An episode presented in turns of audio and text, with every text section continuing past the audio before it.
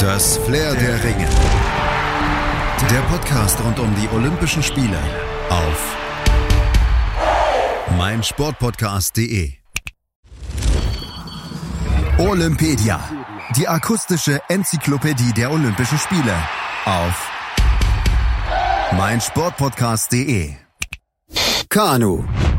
Kanu, die deutsche Medaillenschmiede. In keiner anderen olympischen Sportart haben deutsche Athleten aus Ost und West zusammen bisher mehr Medaillen gesammelt als im Kanusport. Und diese Medaillenflut ist vor allem deshalb bemerkenswert, weil die olympische Geschichte des Kanusports eigentlich noch relativ kurz ist. Und bemerkenswert ist auch, trotz dieser Medaillenschwämme spielt der Sport medial nur eine sehr, sehr kleine Rolle. Den Spitzensportler unter den Kanuten mag das stören, dem Freizeitsportler dagegen ist es wohl herzlich egal. Das weiß eine, die beide Seiten bestens kennt. Birgit Fischer nämlich, als Aktive war sie achtmal Olympiasiegerin und mittlerweile erlebt sie als Betreiberin einer Kanuschule die andere Seite des Sports. Das ist ein absoluter Breitensport, kann man einfach so sagen. Aber die Kanuten, die Paddler wollen und darum paddeln sie, wollen ihre Ruhe haben. Genießen die auch zum Teil die Einsamkeit, die Ruhe auf dem Wasser, darum machen sie das.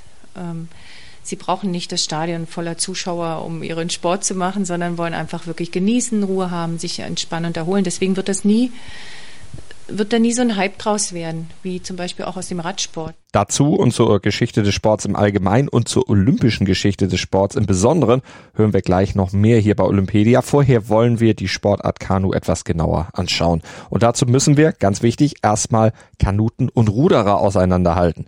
Beide betreiben ihren Sport zwar auf dem Wasser und in einem Boot, aber damit hat sich's auch schon mit den Gemeinsamkeiten. Wir haben ein Paddel, weil wir sind Paddler und paddeln. Die Ruderer haben ein Ruder und rudern. Dieser kleine, aber feine Unterschied ist Kanutin Steffi Kriegerstein ganz wichtig. Kein Kanute wird gerne Ruderer genannt, sagt sie im Tinongo Podcast auf meinsportpodcast.de.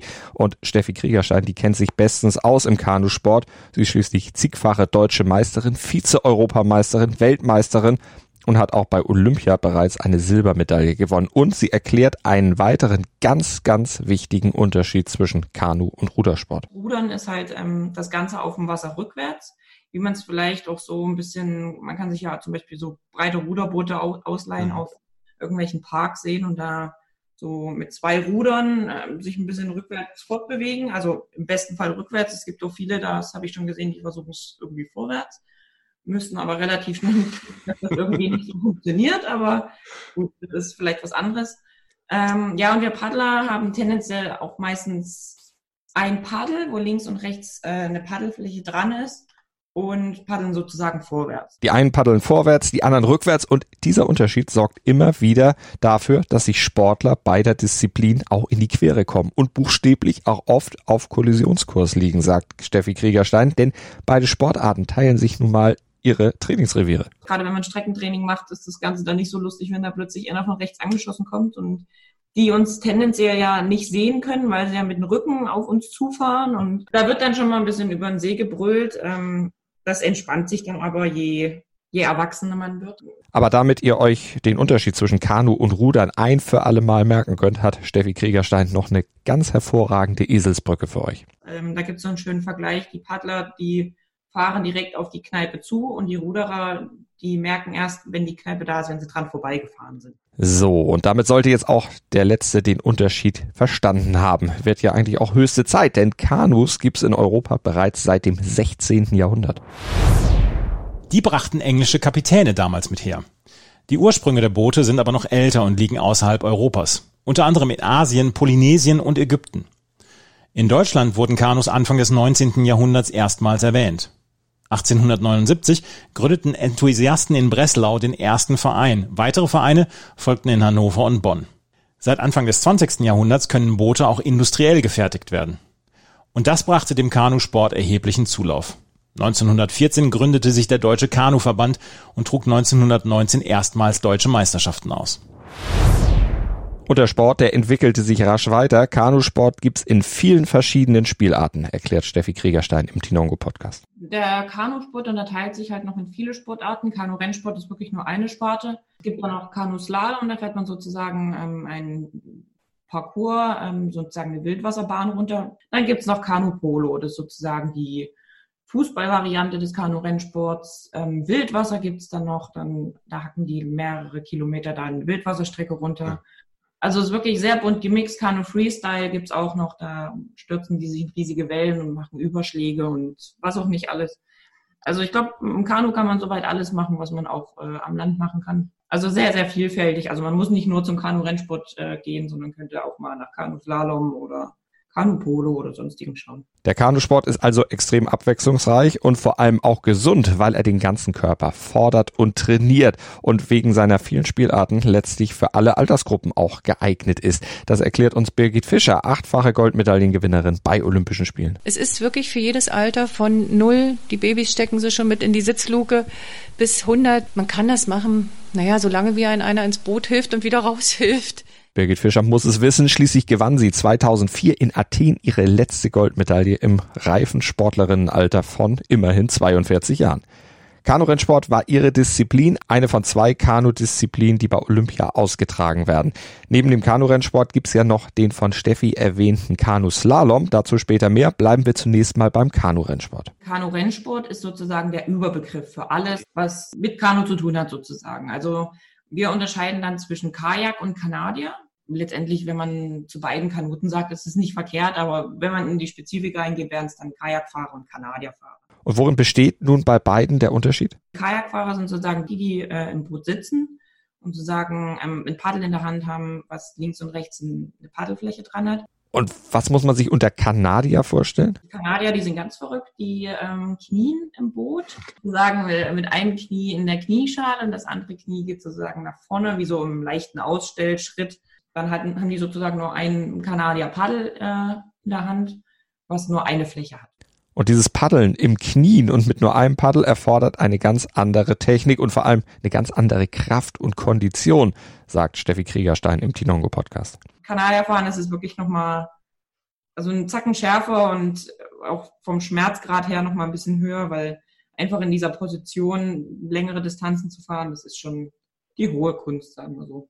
Kannst du uns grob die Technik und die Abläufe beim Kanadier skizzieren? Wenn man links kniet, muss man auch links paddeln und wenn man rechts kniet, muss man, glaube ich, auch rechts paddeln. Da gibt's dann auch noch Unterschiede, wer links und rechts paddelt. Also das wird dann da auch nochmal kategorisiert, weil in einem Zweier bei denen ist es natürlich optimaler, links und rechts jemand zu haben, weil wenn man zwei hat, die links fahren, dann ist es schwerer zu fahren. Allein wenn schon Wind kommt, dann und der Wind von der falschen Seite kommt, müssen die Wegen ganz schön ackern. Die paddeln nicht dann sozusagen wie wir mit einem Steuer, sondern müssen das Ganze mit, einem, mit dem Paddel machen. Es gibt sozusagen Steuerschläge, ähm, die speziell dann eingesetzt werden müssen. Also man zieht dann sozusagen bei dem Boot raus und ans Boot wieder ran und dann können sie dementsprechend geradeaus fahren oder Kurven oder sonst. Und so treten Kanuten seit 1936 bei Olympia gegeneinander an. Zunächst nur die Männer, aber schon nach dem Krieg bei den Spielen 1948, da griffen dann auch die Frauen in den Kampf um Medaillen ein.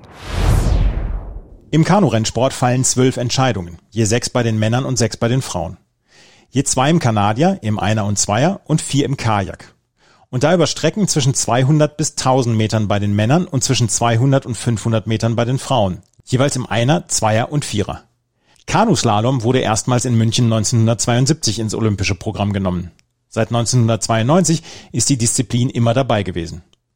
Ziel ist es hierbei, eine mit Toren festgelegte Strecke auf schnell fließendem Wasser in kürzester Zeit fehlerfrei zu befahren. Die Tore müssen hierbei entweder in Fließrichtung des Wassers oder entgegen der Fließrichtung des Wassers befahren werden.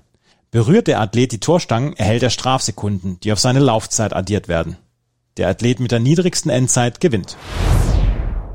So das grobe Prozedere beim Kanuslalom. Deutschland holte in der olympischen Geschichte bisher 20 Medaillen im Kanuslalom. Zusammen mit den Medaillen im Kanu-Rennsport kommt Deutschland insgesamt auf 122 Medaillen und damit führt Deutschland die ewige Rangliste mit großem Abstand an. Allein zwölf davon holte Birgit Fischer. Sie war die alles überragende Kanutin mit achtmal Gold und viermal Silber und viele davon hatte sie sogar in Eigenregie gewonnen. Ich habe sehr viel im Training experimentiert. Ich habe mich ja seit 92 selbst trainiert. Ich hatte also keinen Trainer, keine Trainingsgruppe. Äh, war immer mehr so wie ein Eremit unterwegs. Also meistens hier irgendwo in, in, in der Buschanei ohne, ohne Strecke und ähm, habe ein bisschen experimentiert mit dem mit der Qualität des Trainings, mit den Strecken, habe das wirklich auf mich total genau zugeschnitten, habe ähm, den absoluten Minimalismus eingeführt, habe wirklich nur Dinge getan, wo ich wusste, dass die mich vorwärts bringen. Alles andere habe ich weggelassen, um einfach auch Zeit zu haben für die vielen anderen Sachen, die ich zu tun hatte. Und genau das brachte Fischer dann von Saison zu Saison immer weiter und weiter und letztlich auch von Erfolg zu Erfolg. 1980 bestritt Fischer für die DDR ihre ersten Olympischen Spiele. Damals war sie 18. 2004 bestritt sie mit 42 ihre letzten. Ein für 2012 geplantes Comeback platzte dann aus gesundheitlichen Gründen und 1984 in Los Angeles, da war Fischer aus politischen Gründen wegen des Boykotts des Ostblocks leider nicht dabei. Die DDR fuhr nicht zu den Spielen nach Los Angeles. Begründung war, unsere Sicherheit kann nicht gewährleistet werden. Wir hatten auch damals so schon, sind wir in Opposition gegangen und haben gesagt, wir fahren trotzdem hin, wir schauen selber, wie wir uns sichern. Also das war aber natürlich gegen Wände gesprochen, also keine Chance. Die Mannschaft blieb geschlossen hier und das war natürlich ein Schlag. Für mich war eigentlich das sehr ärgerlich. Ich wollte dreimal starten. Zum ersten Mal wurde der Kajak Vierer eingeführt bei den Damen. Und ich gehe davon aus, wir haben ja Vergleichswettkämpfe in Berlin gehabt zum selben Zeitpunkt. Dort habe ich zweimal Gold und einmal Silber geholt. Ich gehe davon aus, dass es ein ähnliches Ergebnis auch in Los Angeles zu den Olympischen Spielen gegeben hätte, weil die Länder, die ja mit der DDR damals boykottiert haben, eigentlich unsere, unsere größten äh, Konkurrenten waren. Das heißt, wir hatten hier in Berlin eigentlich die Olympischen Spiele, zumindest im Kanu-Rennsport. Die Sowjetunion, Ungarn, Rumänien oder auch die Tschechoslowakei, das waren damals die Hauptkonkurrenten der DDR bei den Kajakrennen. Und das sind auch die Nationen, die im ewigen Medaillenspiegel hinter Deutschland platziert sind, mit zum Teil aber sehr großem Abstand. Und zum Abschluss, da fassen wir noch die wichtigsten Fakten kurz und knackig zusammen, die ihr zum Kanu-Sport bei den Olympischen Spielen kennen solltet, einfach damit ihr mitreden könnt. Die 16 Kanu-Entscheidungen fallen in Tokio zwischen dem 25. Juli und dem 7. August. In Rio holte Deutschland viermal Gold, zweimal Silber und einmal Bronze und war damit natürlich erneut erfolgreichste Nation. Insgesamt gewann Deutschland im Kanu in der Olympiageschichte bisher 122 Medaillen. Birgit Fischer ist mit 18 Jahren sowohl die jüngste Kanu-Olympiasiegerin aller Zeiten als auch mit 42 Jahren die älteste. AthletInnen im Kanuslalom tragen eine Spritzdecke aus Gummi um die Hüften. Nachdem sie im Boot Platz genommen haben, wird diese so mit dem Boot verbunden, dass kein Wasser mehr eindringen kann. Soweit zum Kanu. Verfolgt gerne auch unsere weitere Olympia-Berichterstattung auf meinsportpodcast.de. Abonniert Olympedia und Flair der Ringe mit dem Podcatcher eurer Wahl oder bei iTunes und verfolgt die Olympischen Spiele auf Deutschlands größtem Sportpodcast-Portal. Das sind wir hier, meinsportpodcast.de und wir haben für euch Sport für die Ohren rund um die Uhr. Schatz, ich bin neu verliebt. Was? Da drüben. Das ist er. Aber das ist ein Auto. Ja, eben. Mit ihm habe ich alles richtig gemacht. Wunschauto einfach kaufen, verkaufen oder leasen. Bei Autoscout24. Alles richtig gemacht. Das Flair der Ringe. Der Podcast rund um die Olympischen Spiele auf meinsportpodcast.de. Schatz, ich bin neu verliebt. Was? Da drüben. Das ist er. Aber das ist ein Auto. Ja, eben. Mit ihm habe ich alles richtig gemacht. Wunschauto einfach kaufen, verkaufen oder leasen. Bei Autoscout24. Alles richtig gemacht.